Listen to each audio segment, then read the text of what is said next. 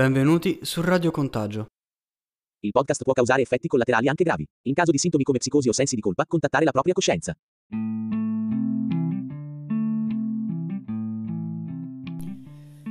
Ciao a tutti e a tutte, io sono Lucia e oggi voglio portare anch'io il mio contributo all'interno della rubrica Voci Femministe parlandovi della storia delle 21 donne della Costituente e del ruolo centrale che hanno avuto per la conquista dei diritti civili e politici delle donne italiane. Buon ascolto.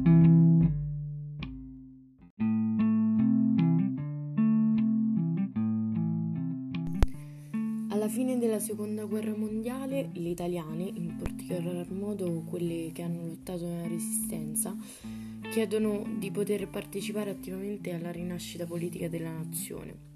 Ottengono così il diritto di voto e il diritto di farsi eleggere al pari degli uomini. Nel 1946 21 donne vengono elette all'Assemblea Costituente e tra loro anche 5 deputate che entrano a far parte della Commissione 75 incaricata di redigere la nuova Costituzione. Un periodo decisivo nella nostra storia. Con il contributo delle donne presenti all'Assemblea Costituente viene formalmente sancito il principio di uguaglianza tra i sessi. Traguardi importanti, ma non decisivi che rappresentano solo la prima tappa di un lungo percorso verso il riconoscimento di una sostanziale parità, tanto nelle istituzioni quanto nella famiglia e nel lavoro. Partiamo però dalla fine dell'Ottocento e gli inizi del Novecento, quando i movimenti suffragisti si iniziano a sviluppare in vari paesi del mondo occidentale. Le, abbiamo le famose suffragette inglesi, che sono la colonna portante di questi movimenti, ricordate nella storia anche per le modalità che avevano scelto per farsi ascoltare eh, da quella società così maschilista, sessista e patriarcale di quel tempo. La loro prima rivendicazione era il diritto di voto, però mm, si erano resi conto che per farsi ascoltare scendere in piazza non bastava e quindi molte di loro scelsero di intraprendere atti di grande coraggio. Uno dei primi, anche um, quello più famoso, fu quello di Emily Davidson, che decise di buttarsi in mezzo a una corsa di cavalli davanti a tutti, dimostrando a quella parte di società influente nelle scelte politiche del tempo che le donne si erano stancate di vivere nell'ombra e volevano appropriarsi dei diritti che gli spettavano. Come possiamo immaginare, in Italia non furono così influenti i movimenti suffragisti, ma comunque ci furono figure importanti anche nel nostro, eh, nel nostro paese, come per esempio la femminista Anna Maria Mazzini, che al tempo fece una dichiarazione importante, non condivisa da tutte le femministe di allora, ma anche di oggi. Infatti lei disse questo. Mm, la democrazia non andrà incontro alle donne finché non sarà necessario il loro voto. Beh, ehm, con questo voleva intendere che senza la volontà dei partiti, quindi degli uomini al potere, le donne non avrebbero mai avuto diritti politici e civili. Una discussione che si replica ancora oggi eh, andando ad analizzare il periodo storico in cui venne dato il voto alle donne in Italia, cioè il 1945. Passiamo adesso però a un periodo storico importantissimo per il nostro paese, quello della resistenza. Importante da ricordare perché nel conquistare la libertà in prima linea non c'erano solo gli uomini, ma anche le donne e credo appunto che sia importante ricordare il grande impegno che ci fu da parte delle donne perché purtroppo la nostra memoria ha poco coltivato questa partecipazione, ecco. La partecipazione alla resistenza cambia la consapevolezza di sé delle donne italiane, cambia la loro relazione con gli uomini, con i figli e con la dimensione pubblica. Si sentono cittadine e vogliono partecipare alla vita sociale e politica vogliono partecipare alla ricostruzione del paese, vogliono contribuire a riscattare quell'Italia distrutta. Proprio per questo riprendo il discorso che accennavo prima. Non è possibile eh, limitare l'analisi eh, rispetto al periodo storico in cui è stato dato il voto alle donne, eh, che appunto questo voto venga, mh, è stato dato solo tramite la volontà dei partiti, e, ma anche grazie comunque a tutte le lotte fatte in precedenza e soprattutto il ruolo essenziale che le donne hanno avuto all'interno della resistenza. Ecco. Dobbiamo tanto alle donne della resistenza perché appunto senza di loro, eh, senza la loro presa di coscienza e la voglia di lottare per la libertà, in questo momento eh, noi ragazzi e noi donne non potremmo fare e dire molte cose probabilmente. Nel novembre del 1943 a Milano nacquero i gruppi di difesa delle donne, grazie all'impegno di Lina Fibbi del PG, del PC, eh, Pina Palumbo, PSI e Ada Gobetti, Partito d'Azione, ai quali si aggiunsero le donne cattoliche. I gruppi di difesa della donna erano un'organizzazione aperta a tutte le donne di qualsiasi ceto sociale, credo religioso, credo politico o comunque anche senza un legame a un determinato partito, ecco. Nascono con l'intento, e cito il manifesto, non solo di appoggiare ed, ed assistere moralmente e materialmente i partigiani, ma anche per dare alle donne il mezzo per elevarsi nella società e portarsi all'altezza dell'uomo e pretenderne gli stessi diritti. I gruppi di difesa della donna si diffusero ben presto in tutta l'Italia del nord occupata dai tedeschi. Sono 7.000 le donne organizzate nei gruppi. Essi rappresentano una popolazione civile che fu ingresso nel conflitto e senza i quali il movimento resistenziale non si sarebbe potuto radicare. A Napoli le città che per prima insorse contro i tedeschi nel maggio del 1944 esce il primo numero della rivista Noi Donne con questo proclama a fianco dei combattenti per la libertà e l'indipendenza nazionale. Nel 6 giugno del 1944 il Comitato di Liberazione dell'Alta Italia riconosce formalmente il gruppo di difesa della donna eh, come parte integrante della direzione unitaria della resistenza. Nel 1944 nascono le associazioni femminili, l'Unione delle Donne Italiane, che vede protagoniste le donne comuniste e socialiste, ehm, com- però ovviamente rimane aperta a tutte le donne. E poi il CIF, Centro Italiano Femminile, che coinvolge le donne cattoliche. In quegli anni tra le due associazioni ci fu una forte collaborazione. Nel 1944, il 25 ottobre, eh, si costituisce su iniziativa dell'UDI il Comitato Pro Voto che coinvolge il CIF e tutte le associazioni femminili ed i gruppi femminili di tutti i partiti impegnati nella lotta co- contro il fascismo. Nei congressi che l'UDI ed il CIF eh, svolgono nel 1945 la battaglia per il voto alle donne assume sicuramente un forte rilievo e costituisce una, pro- una priorità nell'impegno delle associazioni medesime. Ecco. Tra i partiti è molto forte la preoccupazione che le donne non siano interessate al voto e dunque disertino le urne. I partiti politici di conseguenza si impegnano eh, con molta determinazione. Eh, particolarmente rilevanti sono anche i discorsi di Papa Pio XII che vedeva nelle donne la garanzia per difendere i valori cattolici a partire dalla difesa della famiglia. Infatti si rivolse alle donne cattoliche nel 1945 dicendo questo. La vostra ora è suonata, donne giovani cattoliche, la vita pubblica ha bisogno di voi, a ognuna di voi si può dire tua res agitur. Ma perché i partiti si impegnano così tanto a convincere le donne a votare. Tanto vorrei comunque sottolineare eh, il fatto che eh, non sono proprio i partiti a convincere di quanto sia importante il voto alle donne, ma Sicuramente un ruolo fondamentale lo svolgono le associazioni femministe che ogni giorno vedevano le proprie militanti andare in ogni casa e trasmettere il valore politico e morale che rappresenta il diritto di voto. La partecipazione politica ed il voto alle donne corrispondono alla strategia di ciascun partito. La democrazia cristiana per costruire un partito popolare e per far vivere i valori cristiani nella società.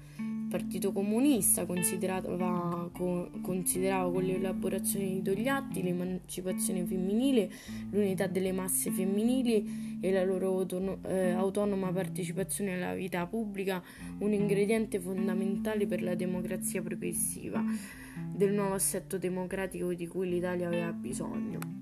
Nel settembre del 1945 abbiamo la prima esperienza politica per le donne italiane, la partecipazione alla consulta nazionale, organo consultivo istituito in attesa delle elezioni del 1946. All'interno della consulta abbiamo 430 membri che vengono indicati dal governo su consiglio dei sei partiti del CLN Ehm, all'interno di essa ci sono 13 donne e Angela Maria Guidi è mm, la prima donna a prendere la parola eh, all'interno della consulta, essa è democristiana. Arriviamo al 1 febbraio del 1945 con il decreto Bonomi, eh, le italiane ottengono il diritto di voto. Rottura, cambiamento con il passato. Le donne hanno accesso alla sfera pubblica che è stata creata su un modello maschile e quindi si porta un grande cambiamento per questo. L'Italia è arrivata molto in ritardo su questo traguardo, anche guardando la scena internazionale. Per questo motivo non si poteva neanche immaginare eh, che ci fossero forze politiche che potessero andare contro eh, questo cambiamento. Comunque, in sintesi, vi dico dove e quando è stato conquistato il diritto di voto alle donne per farvi capire quanto il nostro paese su questo tema sia ancora oggi così arretrato. Allora, 1893 Nuova Zelanda, 1901 Australia, 1906 Finlandia, 1913 Norvegia e Islanda, eh, 1915 Danimarca e Unione Sovietica, eh, 1917 Canada, 1918 Gran Bretagna, eh, 1919 Germania e Paesi Bassi, 1920 Stati Uniti d'America, 1921 Svezia e Portogallo, 1931 Spagna, 1945 Giappone, 1946 Italia, eh, 1946 Francia, 1948 Belgio, 1952 Grecia e arriviamo alla fine con la Svizzera nel 1971. Ma torniamo a noi. Quando venne approvata la legge Bonomi, allo stesso tempo da parte di alcuni partiti si sentiva la paura dell'astensionismo femminile che portò di conseguenza alla scelta voto, per il voto obbligatorio approvato dalla consulta il 5 febbraio del 1946 con parere contrario dei socialisti, dei comunisti e degli azionisti.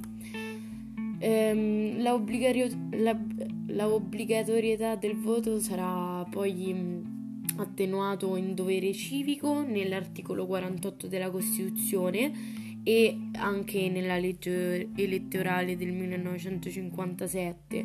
Scomparirà del tutto nella legge elettorale del 1993. Nel marzo del 1946 la consulta eh, risolve la questione legata alla eleggibilità delle donne, da cui in poi infatti le donne italiane si possono considerare cittadine con pieni diritti politici. 10 marzo 1946 elezioni amministrative in oltre 6.000 comuni della penisola dove hanno la possibilità di votare per la prima volta le donne. Le donne rappresentano il 52,2% dell'intero elettorato. Vengono elette su questi comuni oltre 2.000 donne. Arriviamo al giugno del 46. Abbiamo all'interno della Costituente il 35% DC, il 20% PSI e il 18% PC. Eh, PC. Ehm, votano circa il 40, eh, 14.000 italiani che praticamente rappresentano l'89,2% degli aventi diritto e solo 21 donne su 226 candidate entrano nella Costituente. Costituente formata da 556 membri. Questo per farvi capire bene i numeri, ecco. E Giuseppe Saracat fece intervenire una deputata socialista che eh, incantò tutta la platea con il suo italiano perché toscana e perché portò nella discussione temi molto interessanti. Infatti la definì una vera oratrice politica. Diritto di voto alle donne. Diritto conquistato grazie agli anni della Resistenza, dove le donne riuscirono a sottolineare la loro responsabilità politica verso il paese.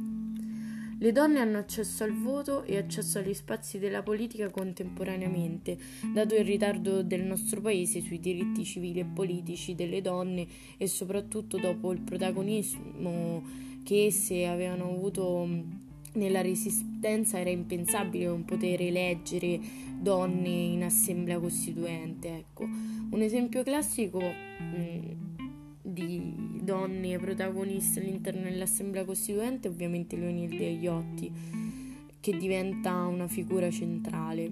Mm, abbiamo sicuramente poche donne all'interno dell'Assemblea Costituente, ma eh, tutte animate da un forte sentimento.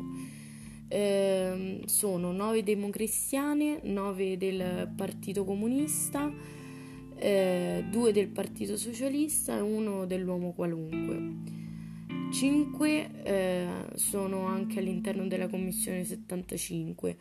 Maria Federici, Lina Merlin, Teresa Noce, Leonilde Ghiotti e Angela Gotelli.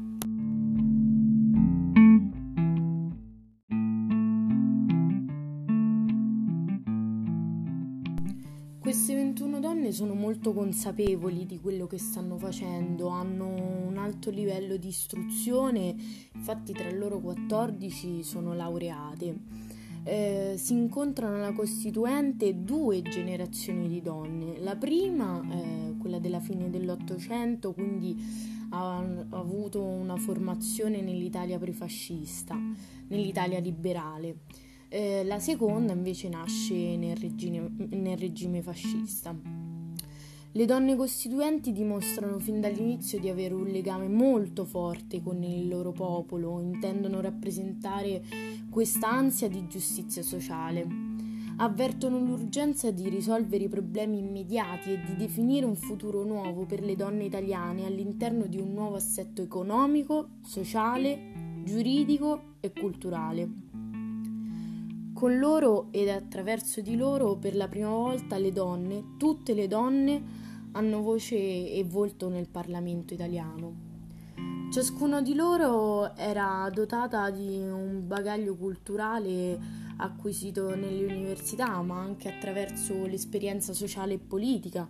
Ciascuna aveva costruito un legame profondo con il popolo degli italiani e delle italiane e manterrà sempre tale legame nel corso degli anni attraverso l'impegno nel proprio partito, nelle associazioni femminili, culturali e professionali, nei sindacati, nelle amministrazioni locali e nel proprio territorio. Pur nelle differenze culturali avevano una visione avanzata dell'emancipazione femminile. Le donne eh, devono essere inserite nel lavoro superando ogni discriminazione ed al contempo devono poter svolgere la loro funzione materna. Devono potersi affermare nella scena pubblica, nel lavoro, nella cultura, portando la loro differenza, senza omologarsi agli uomini. Questo significava un cambiamento profondo della società a partire dall'assetto giuridico e culturale della famiglia e del riconoscimento della sua centralità. Le donne devono poter sviluppare tutte le loro capacità, potenzialità e talenti ed essere valutate e selezionate secondo il principio del merito e della competenza. Di qui eh, sicuramente il grande valore dell'istruzione di base che deve essere fatto appunto valere per tutti e per tutte. I valori che orientano le nostre costituenti furono il valore della persona, delle pari dignità, della libertà, della giustizia sociale, dell'uguaglianza di fatto per garantire a tutti e a tutte un livello di benessere economico, sociale e culturale. Libertà deve essere sempre prima di tutto libertà dalla paura, dal bisogno e dalla miseria. La solidarietà come inderogabile dovere di ciascuna persona verso l'altra e inderogabile dovere della Repubblica e delle istituzioni per promuovere i diritti inviolabili della persona. Grazie alle Costituenti, grazie alla franchezza e concretezza del loro pensiero, eh, alla loro ferma determinazione nel voler rappresentare la domanda di cambiamento delle donne, abbiamo la formulazione avanzata di articoli cruciali della nostra Costituzione. Infatti partiamo dall'analisi dell'articolo 3 relativo alla concezione dell'uguaglianza. Le donne proposero che le pari dignità eh, sociali e l'uguaglianza fosse senza distinzione di sesso, di razza, di lingua, di religioni, di opinioni politiche, di condizioni personali e sociali.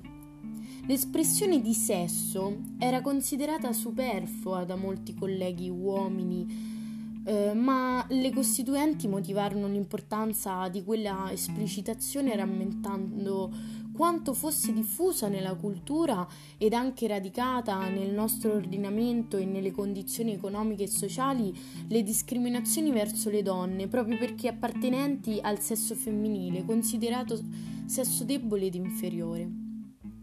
Nel secondo comma dell'articolo 3 eh, le costituenti, su proposta della più giovane di loro, Teresa Mattei, proposero la parola di fatto come ha ricordato nella ricorrenza dell'8 marzo 2016 il Presidente della Repubblica Sergio Mattarella, eh, è un, di fatto una parola cruciale che definisce il concetto di uguaglianza come uguaglianza sostanziale.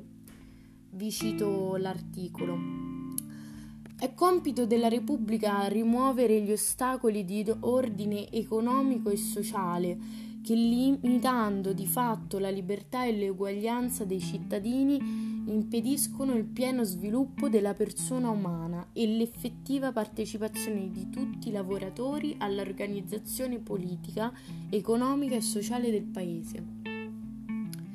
Passiamo agli articoli 29, 30 e 31 dedicati al tema della famiglia. Appunto, in merito a questo tema eh, lavorò mm, in modo particolare Nil Degliotti, che fu relatrice insieme al professore Orsenigo mm, nella prima commissione. Due relazioni per esplicitare diversi punti di vista, diversi impianti culturali e cercare le meditazioni per scrivere un testo condiviso. Nel Degliotti sottolinea il grande cambiamento che doveva investire questo istituto data l'arretratezza storica che sul piano giuridico e culturale aveva regolato i rapporti familiari e la concezione stessa della famiglia.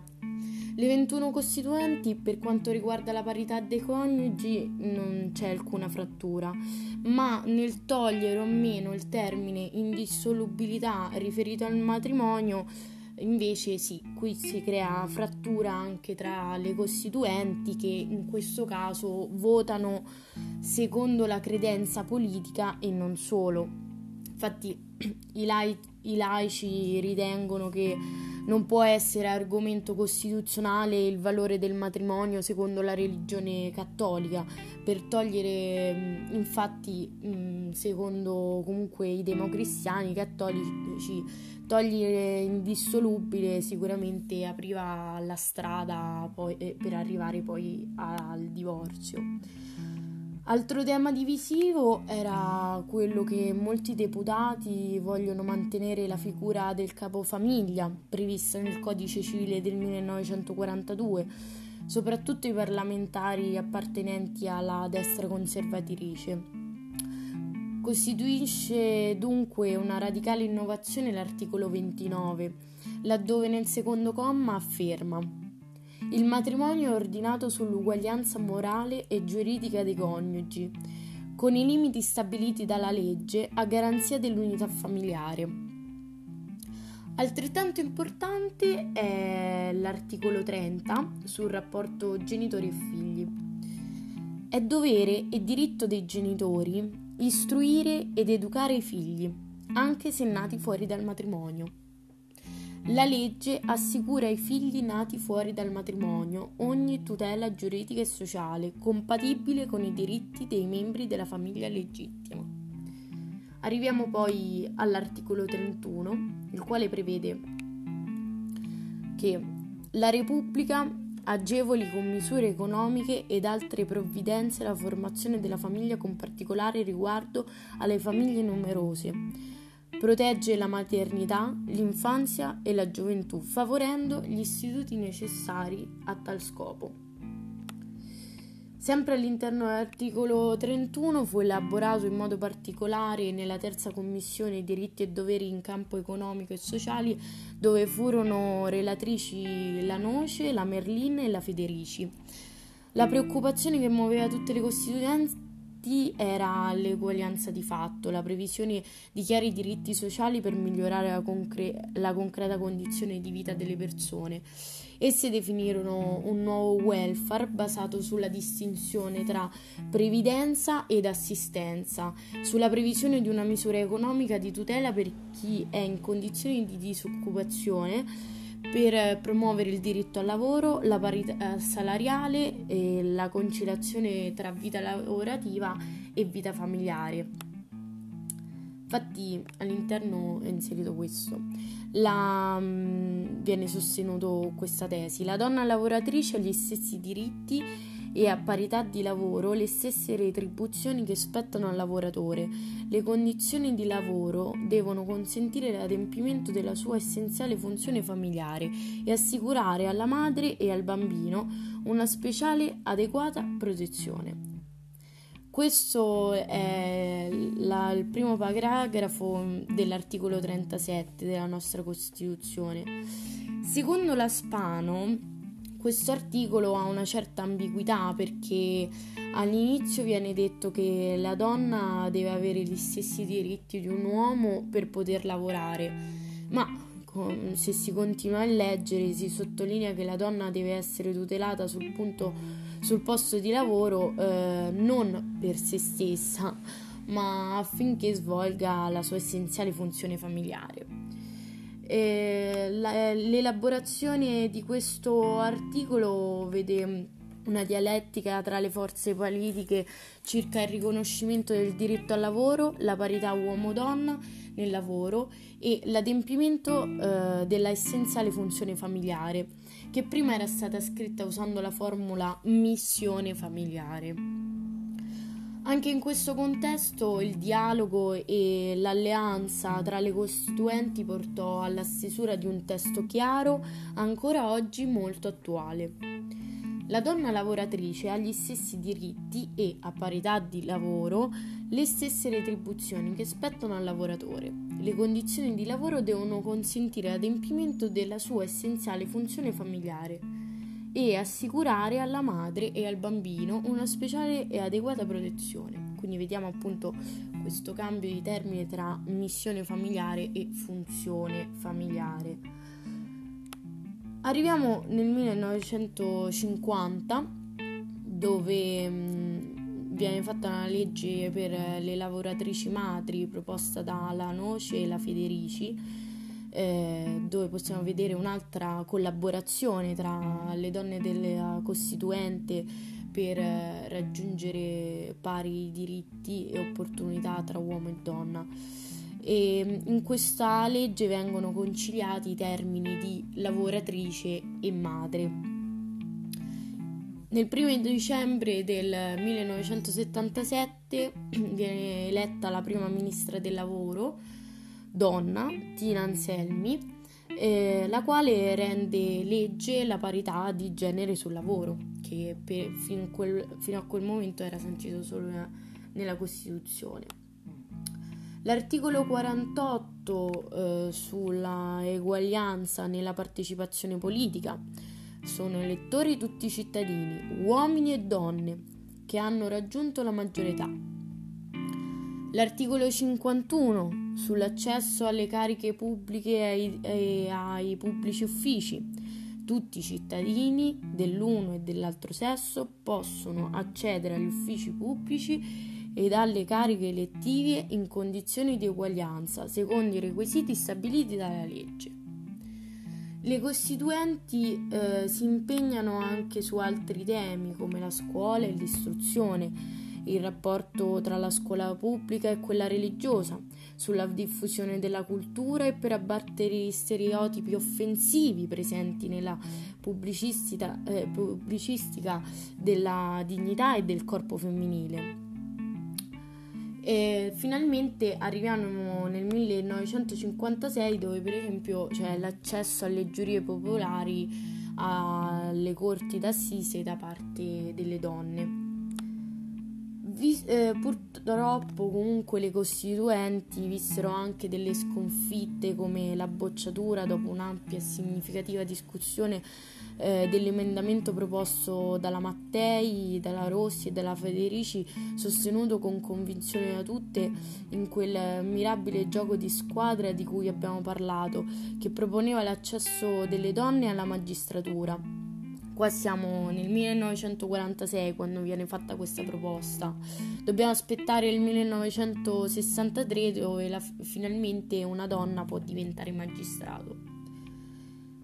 In particolare va ricordato delle costituenti per affermare in modo duraturo e come valore fondante la pace ed eh, una politica estera basata sulla cooperazione tra i popoli, il loro impegno e il loro convinto sostegno alla creazione dell'articolo 11, quale Cito, mm, l'Italia eh, ripudia la guerra come strumento di offesa alla libertà dei popoli e come mezzo di risoluzione delle controversie internazionali. Colgo l'occasione per ricordare alcune lotte portate avanti dalle donne della Costituente anche dopo la stesura della Costituzione. La legge Merlin del 1958, la quale vieta l'esercizio delle case di tolleranza. Nel 1959 eh, le donne entrano in polizia, ma in maniera limitata. Dobbiamo aspettare tre anni, mm, dopo i quali vengono tolti tutti i limiti, tranne nell'ambito militare. Anche dopo tutte queste riforme, l'accesso delle donne al mondo della politica è rimasto sempre eh, difficile.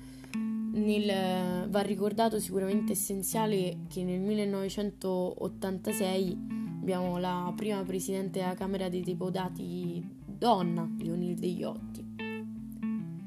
Dopo gli anni 70 si crea un grande divario tra paese legale e reale, anche perché poche eh, sono le donne eh, che si trovano nel Parlamento. Guardiamo per esempio il fatto che si sia andati al referendum sia per, la, sia per il divorzio che per l'interruzione volontaria di gravidanza.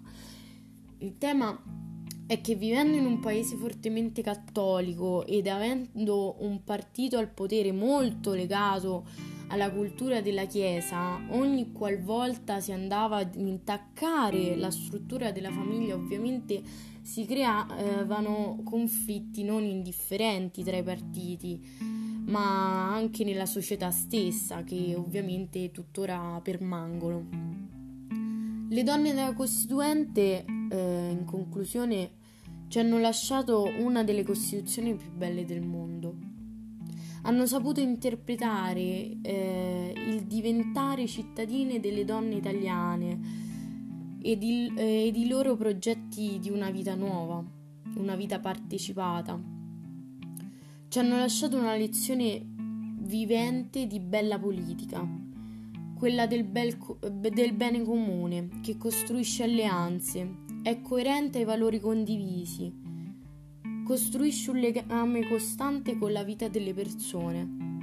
Dobbiamo ogni giorno ricordarci le tante battaglie che sono state fatte per i nostri diritti e continuare a rivendicare questi stessi per raggiungere una libertà ancora purtroppo lontana. Per questo le costituenti possono e devono essere riconosciute come le madri autorevoli della nostra Repubblica.